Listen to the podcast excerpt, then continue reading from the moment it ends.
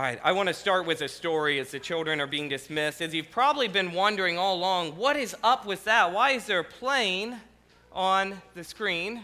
Make sure my remote's working. And then you might also be wondering, is something wrong with the projector? There's a big black stripe on the side. Well, that's actually this right here. So there we go. Let me start with this story. A businessman had to travel to a small town for a meeting and he invited his wife to come with him.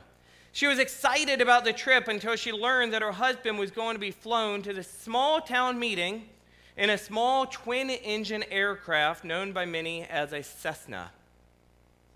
Honey, I've decided not to go, she said. Well, why not? I do not want to be flown in a tiny, itty bitty twin engine Cessna. She replied back, No, Oh, I'm sorry. Her husband smiled and said to her, Honey, your face is too small. What's wrong with a small twin engine Cessna? She replied back, No, the plane is too small, not my face. The businessman and the husband really wanted her to go with him, so he canceled the small plane and booked travel on a major airline for much more money.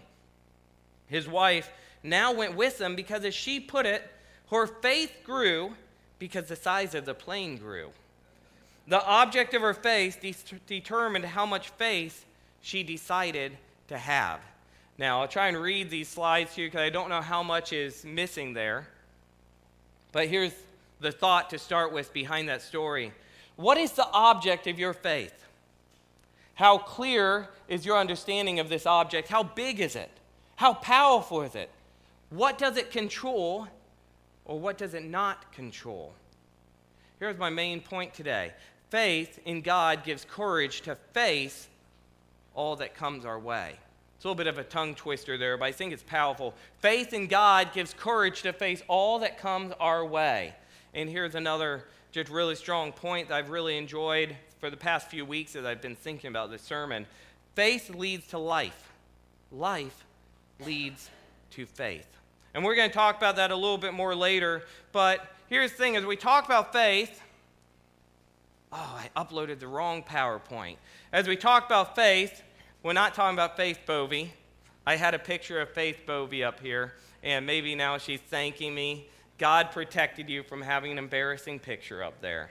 But we're not talking about Faith Bovey. We're talking about faith in real life, faith in God.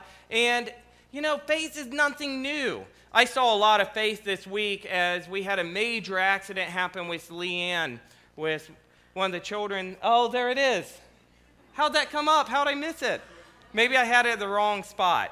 Anyways, not this faith. What I saw was Leanne had to go to, to the hospital via ambulance. Her grandma had to go to the hospital via a helicopter. And what we saw was faith that we put in doctors, that we put in medics, that we put in the ambulance drivers, that we put in so many things of knowing they know what's best. They know more than us. You know, you guys also have faith as you're sitting in those pews, not knowing which one of those pews I've unscrewed all the bolts out of. Now, maybe if you rock a little bit back and forth, you're no because you feel that the pew is loose. Okay, I'm just kidding. I didn't remove any bolts. But here's the thing we all have faith in life. But before I get too far, I want to go back here. We are in the fourth week of a of a series I started before I went back to Ohio to visit friends and family titled Discover Discipleship. And in week one and two, we focused on the basics. We discovered what is a disciple?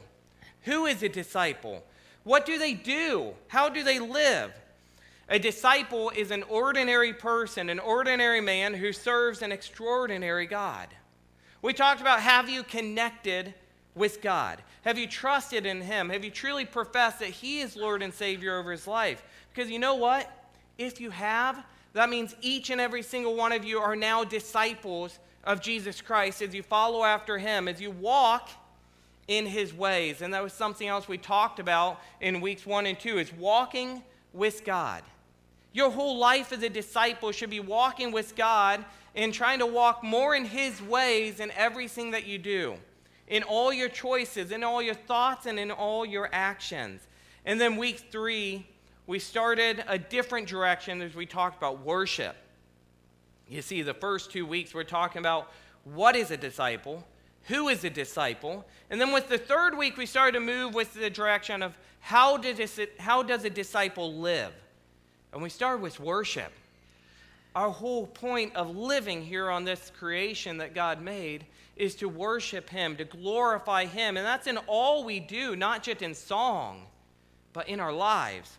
Our lives should be focused on worshiping Him, glorifying Him in all that we do. As we do this, we find that we encounter God, we grow closer to Him, and we please Him. There is a right way to worship God and to please Him. So, again, today is week four, and we're going to be talking about faith. We're talking about how faith leads to life, and life leads to faith. We're talking about faith in God gives courage to face all that comes our way. You know something else I loved about those barber shoppers? As they were singing, they just had this big smile on their face. And I believe they've all left the building, so I can say this, and I mean it with all positiveness and to sound good, but it might come across sounding weird. But some of the smiles looked a little creepy because you're, you're seeing these great big smiles as they're singing. You're thinking, how can they do that? Here's why I bring that up. And what a great illustration. They're smiling while they're singing and glorifying God, worshiping Him together. We can smile while we say this. Faith in God gives courage to face all that comes our way. I put that second faith in there for a reason. Faith in God gives courage to face all that comes our way. We face it front on, head on, and we can face it with a smile that only God can give us. So here's what I want us to do. You've all heard me say it several times now, and you can see it right in front of you. I know this makes some of you uncomfortable, but I'm sorry, we can get over it. And I'm not going to know who doesn't do it, anyways. But I want us just to read this out loud. Okay, on the count of three, we're just going to read this out loud. But here's the thing you're going to read it out loud with a smile on your face, okay? So on the count of three one, two, three. Faith in God gives courage to face all that comes our way. Thank you. Next time, the guy leading shouldn't be the one with the microphone because if I'm going to be the one that throws you off. But faith in God gives courage to face all that comes our way, and we can do it with a smile. And as we do it with a smile, Satan and all his armies, all his supernatural, spiritual armies that are being thrown our way, they kind of get creeped out. They think, oh, wow, that guy has a connection with God. That guy's not scared. He's smiling. How can we be smiling right now? But it's because we have faith in God. And no matter what's coming at us, no matter what's being thrown at us, we can have faith. With that, I want us to open up our Bibles. So if you want to begin to open up your Bibles to Matthew chapter 8, verse 23, and you may want to also, once you're there, flip over to the book of Mark. Mark chapter 4, and if you want to put your finger there or put a bullet in there, we're going to be referencing both of these, but we're mainly going to be in Matthew. Matthew chapter 8, verse 23 to 28. And as you have that, please stand with me as we read it together. And once you're all standing, I'll know that you all have it.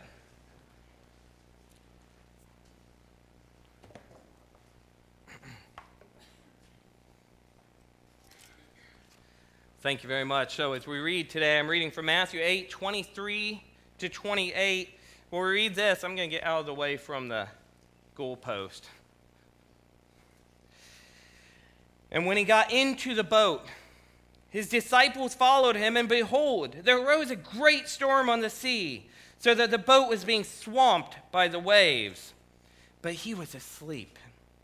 And they went and woke him, saying, Save us, Lord, we are perishing.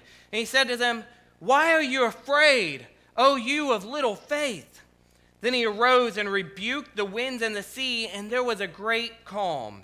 And the men marveled, saying, What sort of man is this that even the winds and the sea obey him? Thank you. You may be seated.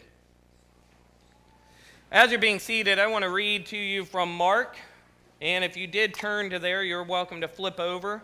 Mark chapter 4, verse 35 to 41.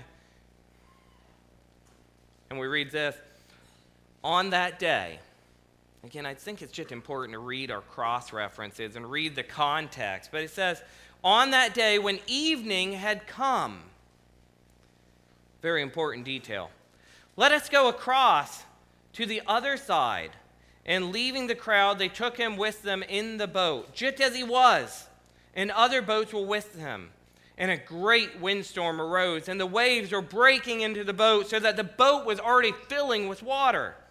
But he was in the stern, asleep on the cushion. And they woke him and said to him, Teacher, do you not care that we are perishing? And he awoke and rebuked the wind and said to the sea, Peace, be still. And the wind ceased. And there was a great, a great calm. He said to them, Why are you so afraid? Have you still no faith? And they were filled with great fear and said to one another, Whose then is this that even the wind and the sea obey him? Even the wind and the sea obey him. We're going to decipher these. We're going to dig a little deeper here in just a few moments. But I want us to look a little bit in the background here, into the background, where he was at now. You see, Jesus is in the midst of his life on earth in human form, yet still God, fully God as well, fully human, yet fully God. He has been teaching the people, he has been healing the people. Jesus was king of the promised kingdom, and when Jesus taught about the kingdom of heaven, he explained that his kingdom was totally different than the world we live in. The people still did not fully understand what he meant by this. They, they didn't fully understand all that he was in control of and all of what his kingdom was. But because of his ministry that he has been starting here, they fully knew that Jesus was walking the ground that they were on. They fully were they were starting to take notice of him. But why were they taking notice of him? Jesus went all over Galilee. There he taught in the synagogues. He preached the good news of God's kingdom. In Matthew 4 23, we read that he healed every illness and sickness that people had. Think about this. In Matthew chapter 8 alone, and this has been a very fun study for me, I've really just loved. We've been studying Matthew in our Thursday morning Bible studies and working through these. But in Matthew chapter 8 alone, we read that Jesus healed a man with a terrible skin disease called leprosy. He healed a paralyzed servant just by speaking. He healed Peter's sick mother in law, and he even drove evil spirits out of many people. During all these miracles, I want you to see that during all these miracles, Jesus' disciples were right by his side. They're witnesses of all the amazing work that God was doing that Jesus was doing. And Jesus was very careful to explain all of these things to his disciples. He would often lead the crowds to think through what he had said. But he would often lead his closest disciples into a time of intimate study as he would explain to them what's going on. Jesus also taught in a way that no one had ever seen before. When Jesus spoke, people knew of his authority there was something different about him. He was in charge. He knew things that nobody would know, and he did things that nobody could do. But now we come back to Matthew chapter 8, where we're at today. Jesus was unlike any other teacher, and one day Jesus was teaching near the Sea of Galilee, which, if you look at a map and you look at the sizes, the Sea of Galilee was actually more like a great big lake. But it's a lake which was known to, first of all, be fished by many people, but second of all, to have huge windstorms come upon it in an instant. Now, here's the thing. Remember, I said I, I always say we should look at cross references and we should look at context. We need to look at the before and see what's really going on. And as we look back to Matthew chapter 8, verse 18, so just a little bit before we read this. Because let me give this context. As we read from our scripture today, Matthew 8 23, it says, And when he got into the boat, his disciples followed him. When he got into the boat, why is he getting into the boat? What's he, what's he up to? Well, that's why you, sometimes you got to look at the context, look beforehand, look to cross references. As we look over to Mark, we see, Mark chapter 4, on that day when evening had come. As we look previously to Matthew 8, verse 18, it says, Now when Jesus saw a crowd around him, he gave orders to go over to the other side. Sometimes we have to piece things together. And we see that Jesus, after preaching, after teaching to a large crowd, evening had come, and he's instructing his disciples to take him to the other side of the lake because they need rest. Jesus is fully God, but he's also still fully fully human, and he still needs to rest.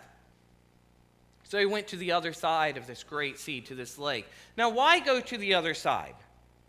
Again, if you were to look into some research and study the context, see, well, on the other side of the Sea of Galilee, where they'd be going, is much less populated. They didn't have the large cities of that area to draw these large crowds of people.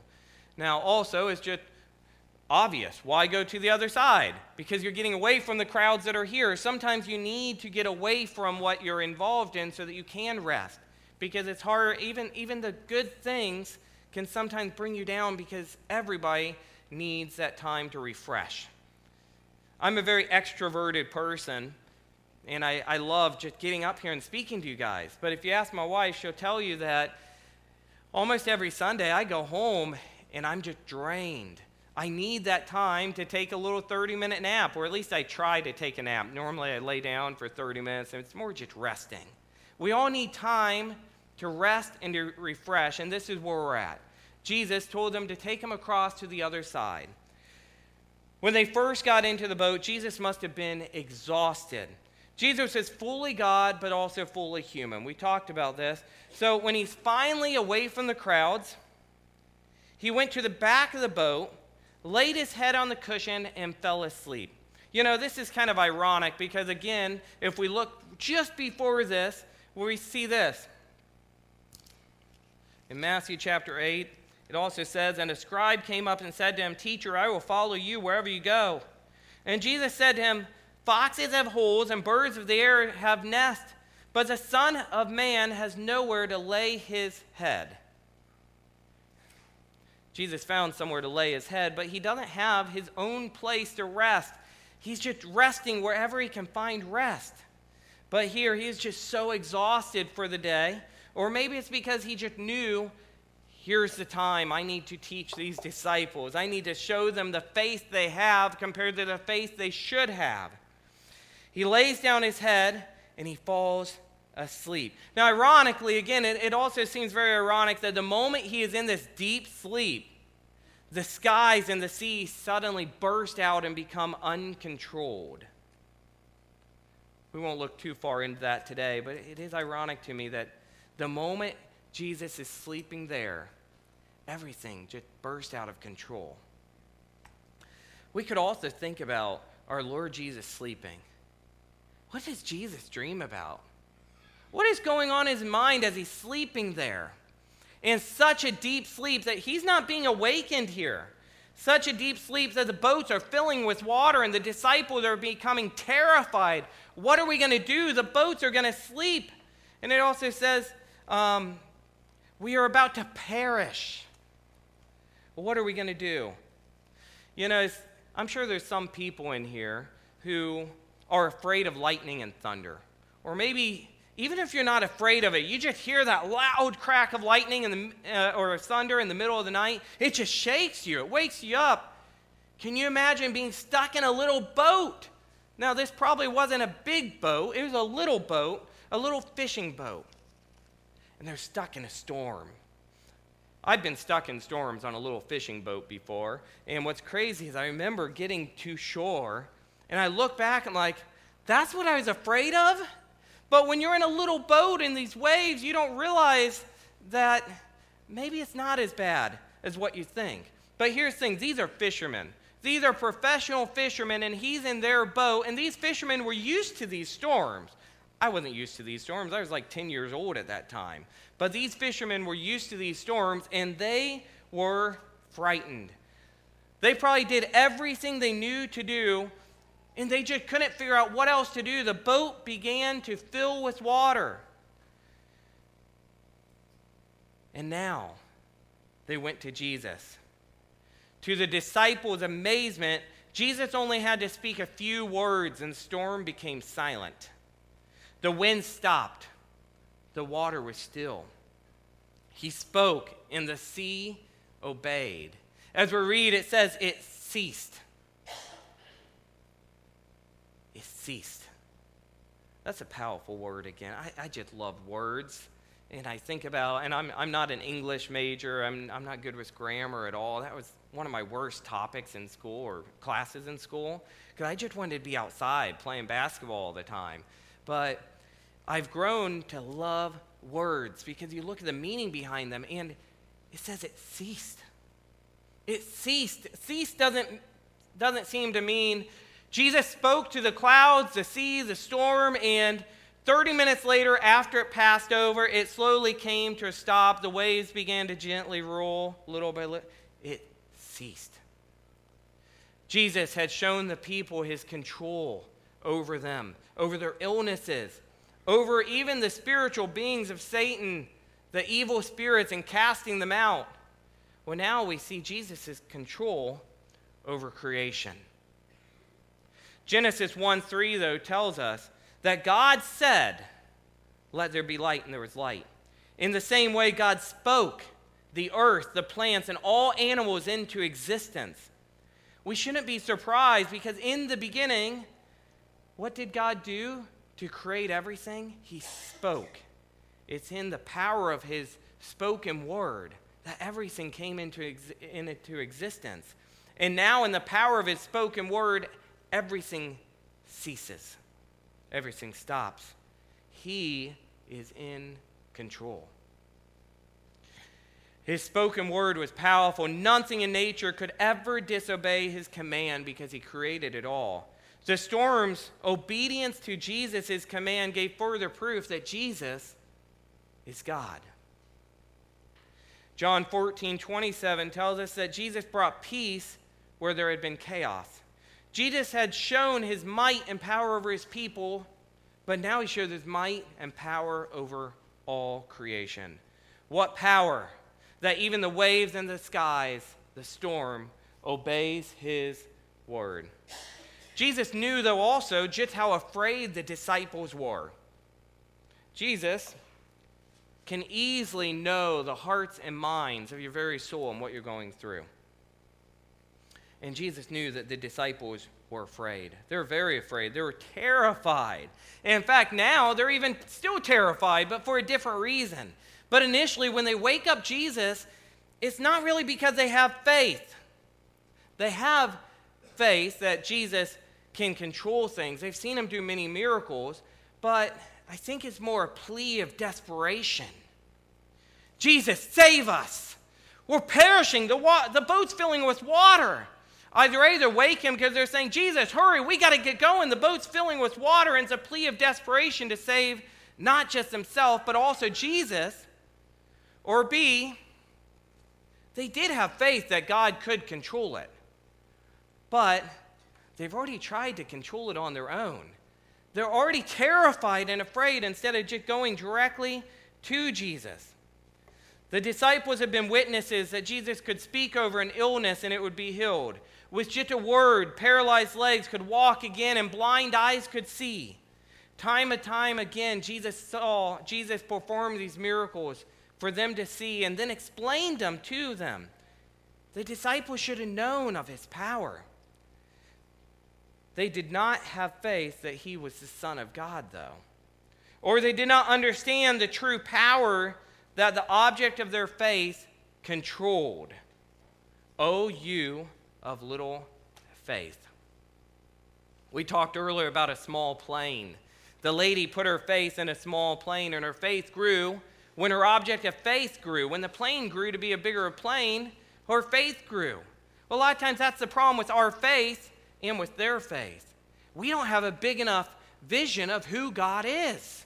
We don't have a big enough idea of knowing who Jesus is. Jesus is the Son of God. And as we look to creation, to Genesis, when it's speaking of God created, God spoke, and if you look in Greek, that is a plural word. It means it's more than one. It's God the Father, God the Son, and God the Holy Spirit. They're all there at creation. Jesus has all these powers of God. and we need to put our faith in Him. They needed to put their faith in Him. Jesus slept. You know, it's interesting to focus on that. I'm going to try and start bringing it to a close here, but Jesus slept. Jesus is still God and human. So, did he know this storm was going to come? Did he somehow allow this storm to happen so that the, the disciples would see themselves how their faith had to grow?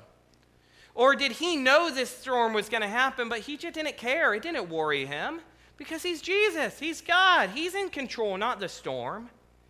Or did the storm happen because he was asleep? Which now we know Jesus is never asleep. God is never asleep. God is always with us.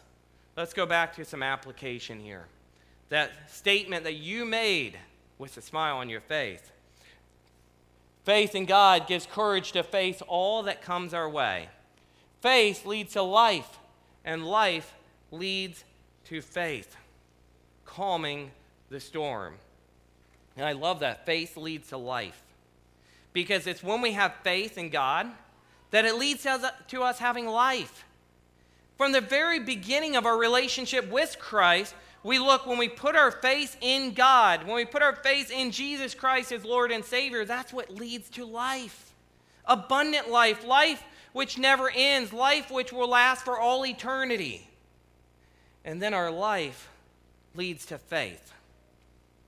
The more that we're placing our life, our trust in Jesus Christ, the more that leads to a faith that cannot be shaken.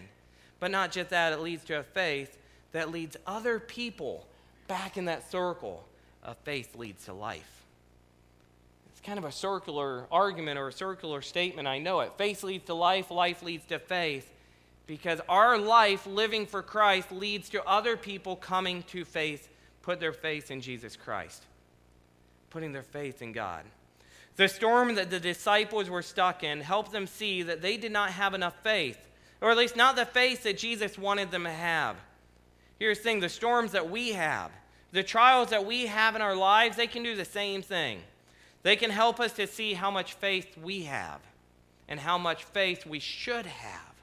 They help us evaluate where are we putting our faith? What type of object do we put our faith in? Is it big enough?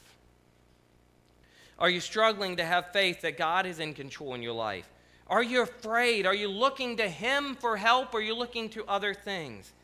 If your first thought in a difficult situation is one of fear, then you do not have faith in the constant, solid rock of Jesus Christ. And I'm going to continue that statement in a little bit because I do know it's, it's natural of our, of our sinful selves, our sinful lives, to try and solve things on our own. And we will have fear. So I'll continue that in a moment. But I also want to go back and present another idea of the disciples. Some people say that this is actually an illustration of just how much faith the disciples did have. Say the disciples had a lot of faith because look, they awoke Jesus. They knew Jesus had the power. But again, I think if we look to the whole context and we look around it, we see that they didn't have enough faith.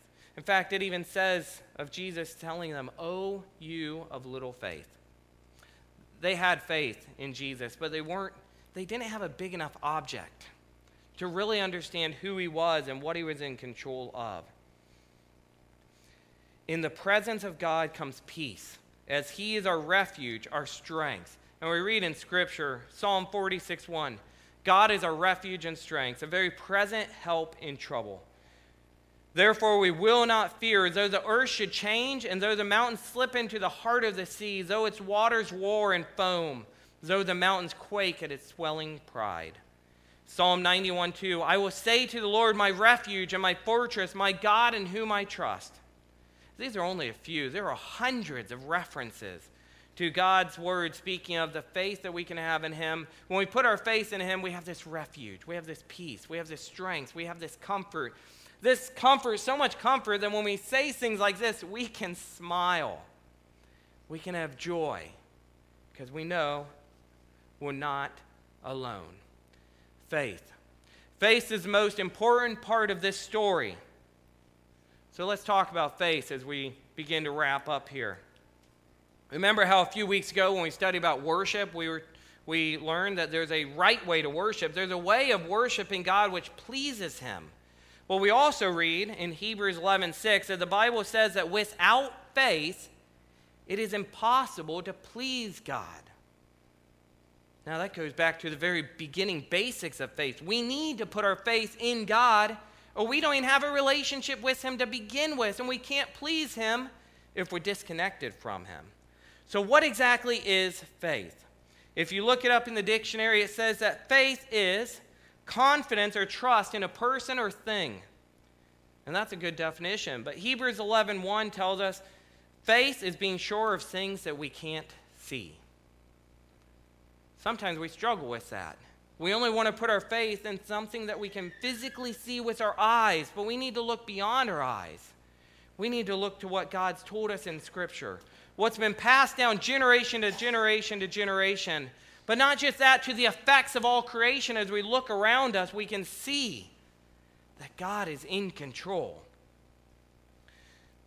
The faith that Jesus spoke of was having complete trust in Jesus, knowing for certain that He is God, being sure that He is in control, being positive that He can do all things, including calming a terrible storm. If the disciples had this type of faith, I don't think Jesus would have scolded them or rebuked them at all. But as we see, Jesus did not rebuke his disciples for awaking him. Jesus rebuked his disciples for their lack of faith, their small faith. Maybe that's because they tried to do things on their own first. Or maybe what I really think it is, don't know how that just switched back to not this faith, but maybe what I think it is is this. They came to Jesus terrified. Wake up, Jesus, we're about to perish. Save us, help us. If they truly knew who they had in the boat, the faith that they have, they wouldn't be worried. They have Jesus by their side. Their absolute fear showed that they did not trust Jesus could save them. Luke tells us that the disciples screamed, We're going to drown. We read, We're perishing. The boat's beginning to fill. Why would they scream, We're going to drown? If they were dependent on Jesus by their side. Fear and faith cannot occupy the same space. In your heart and mind, there's either fear or faith. Our natural state is fear because some situations are scary, right? We don't know the future, we know that bad things happen. Some things are just way too big for us to handle. But when we, but when we receive God's gift of faith, when we receive the Spirit within us, we know we're not alone and we're no longer slaves to fear. We have nothing to be afraid of because even in death we are victorious because he has been victorious over death. Even in our suffering, we have one by our side give us comfort and strength. Here's a lovely little quote I found. Fear says, This situation in my life is too much for me to handle. Faith says, God is in control. He will handle this for me. Fear says, I'm not sure if God is strong enough to handle this. But faith says, again, not that faith, but our faith in God says nothing is more powerful than God. Fear says, I'm not sure if I can trust God. But faith says, God only wants what's best for me. Now, here's the thing I said I wanted to continue about fear. There's probably nobody in this room that has never had a thought of fear. We all get scared. We do. But those thoughts should be quick and should not stay in your mind for long. And I understand this is hard. Satan loves to bring thoughts of doubt, of fear. But faith in God should push out those thoughts. We need to remind ourselves God is in control. We need to stop focusing on how big your problem is and focus on how much bigger your God is. And sometimes our problems are so big that we just can't see over that mountain. And that's why we need other people around us who are on top of that mountain looking down to say, Keep on walking, keep on climbing. I'm up here. I can see the end of the tunnel. I know there's light. Stay strong. Focus on how much bigger your God is. You can get past this situation. I want us in closing just to look at this thought the disciples' reaction. How did the disciples react to Jesus instantly calming the storm? Let me read that again. Why are you afraid, O you of little faith? Then he rose and rebuked the winds and the sea, and there was a great calm. And the men marveled, saying, What sort of man is this that even the winds and the sea obey him? And they marveled. In Mark,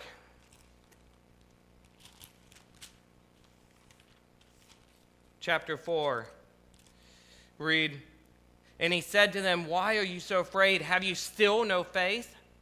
And they were filled with great fear and said to one another, Whose then is this that even the wind and the seas obey him? They were terrified, but for a different reason. They asked each other, Who is this that even the wind and the seas obey him? They marveled. They were amazed. They were stuck with wonder because the wind and the water obeyed Jesus' command. But of course, the wind and the water and the seas, the skies obeyed Jesus. He created it all. We see in God's word that all things in nature obey Jesus. Jesus had power over all nature. We see that Jesus had power over all sickness and illnesses as we see his miracles over them. We see that Jesus had power over all the evil spirits. And we see that Jesus even had power over death. The only part of creation that ever dared to disobey Jesus is mankind. We have a choice today. We always have a choice. Are we going to have faith in Jesus? Are we going to put our faith in God or in the things around us? Are we going to put our faith in a little airplane, a little Cessna? Or are we going to know that we can't even imagine how big this object is? Will you choose to put your faith in Jesus? If you do, you'll live in faith, not fear. You will know that Jesus is in control of everything that touches your life. You can relax. You can live in peace, depending on Jesus to calm your storms. And sometimes those storms will continue on. But we know that we're not alone because Jesus controls all of creation. And when we, pl- when we trust in Him, we know that He's right by our side we have the Spirit within us to give us strength, to give us hope, to give us joy, to give us love, to give us a smile on our faith. You know, in Matthew 6 25 through 34, we read of, I'm not reading it today due to time, but we read of how we should not be anxious. God takes care of the birds of the air, He takes care of the lilies in the field. How much more will He take care of you? Even in our storms, Jesus is with us. Look to him. Sometimes the storms are here because we're not including God in our daily lives, choices, action, thoughts. This storm came once Jesus was asleep. There's but one storm to fear, and the storm to fear is a life without God awake and by your side. The storms are easier with the Lord by our side. Again, storms will still, will still happen. These disciples were with Jesus. They were doing his will. Jesus told them, take, a, take me across to the other side, and the storm still came. But Jesus was in there with him, with them. And Jesus is with us in the storm as well if we put our faith in him. You know, I started off with this saying to, that faith in God gives courage to face all that comes our way. And we can do it with a smile as I was walking out of the office to come here, I saw that somebody wrote a quote on a little dry erase board that said this Don't let the world change your smile, but let your smile change the world.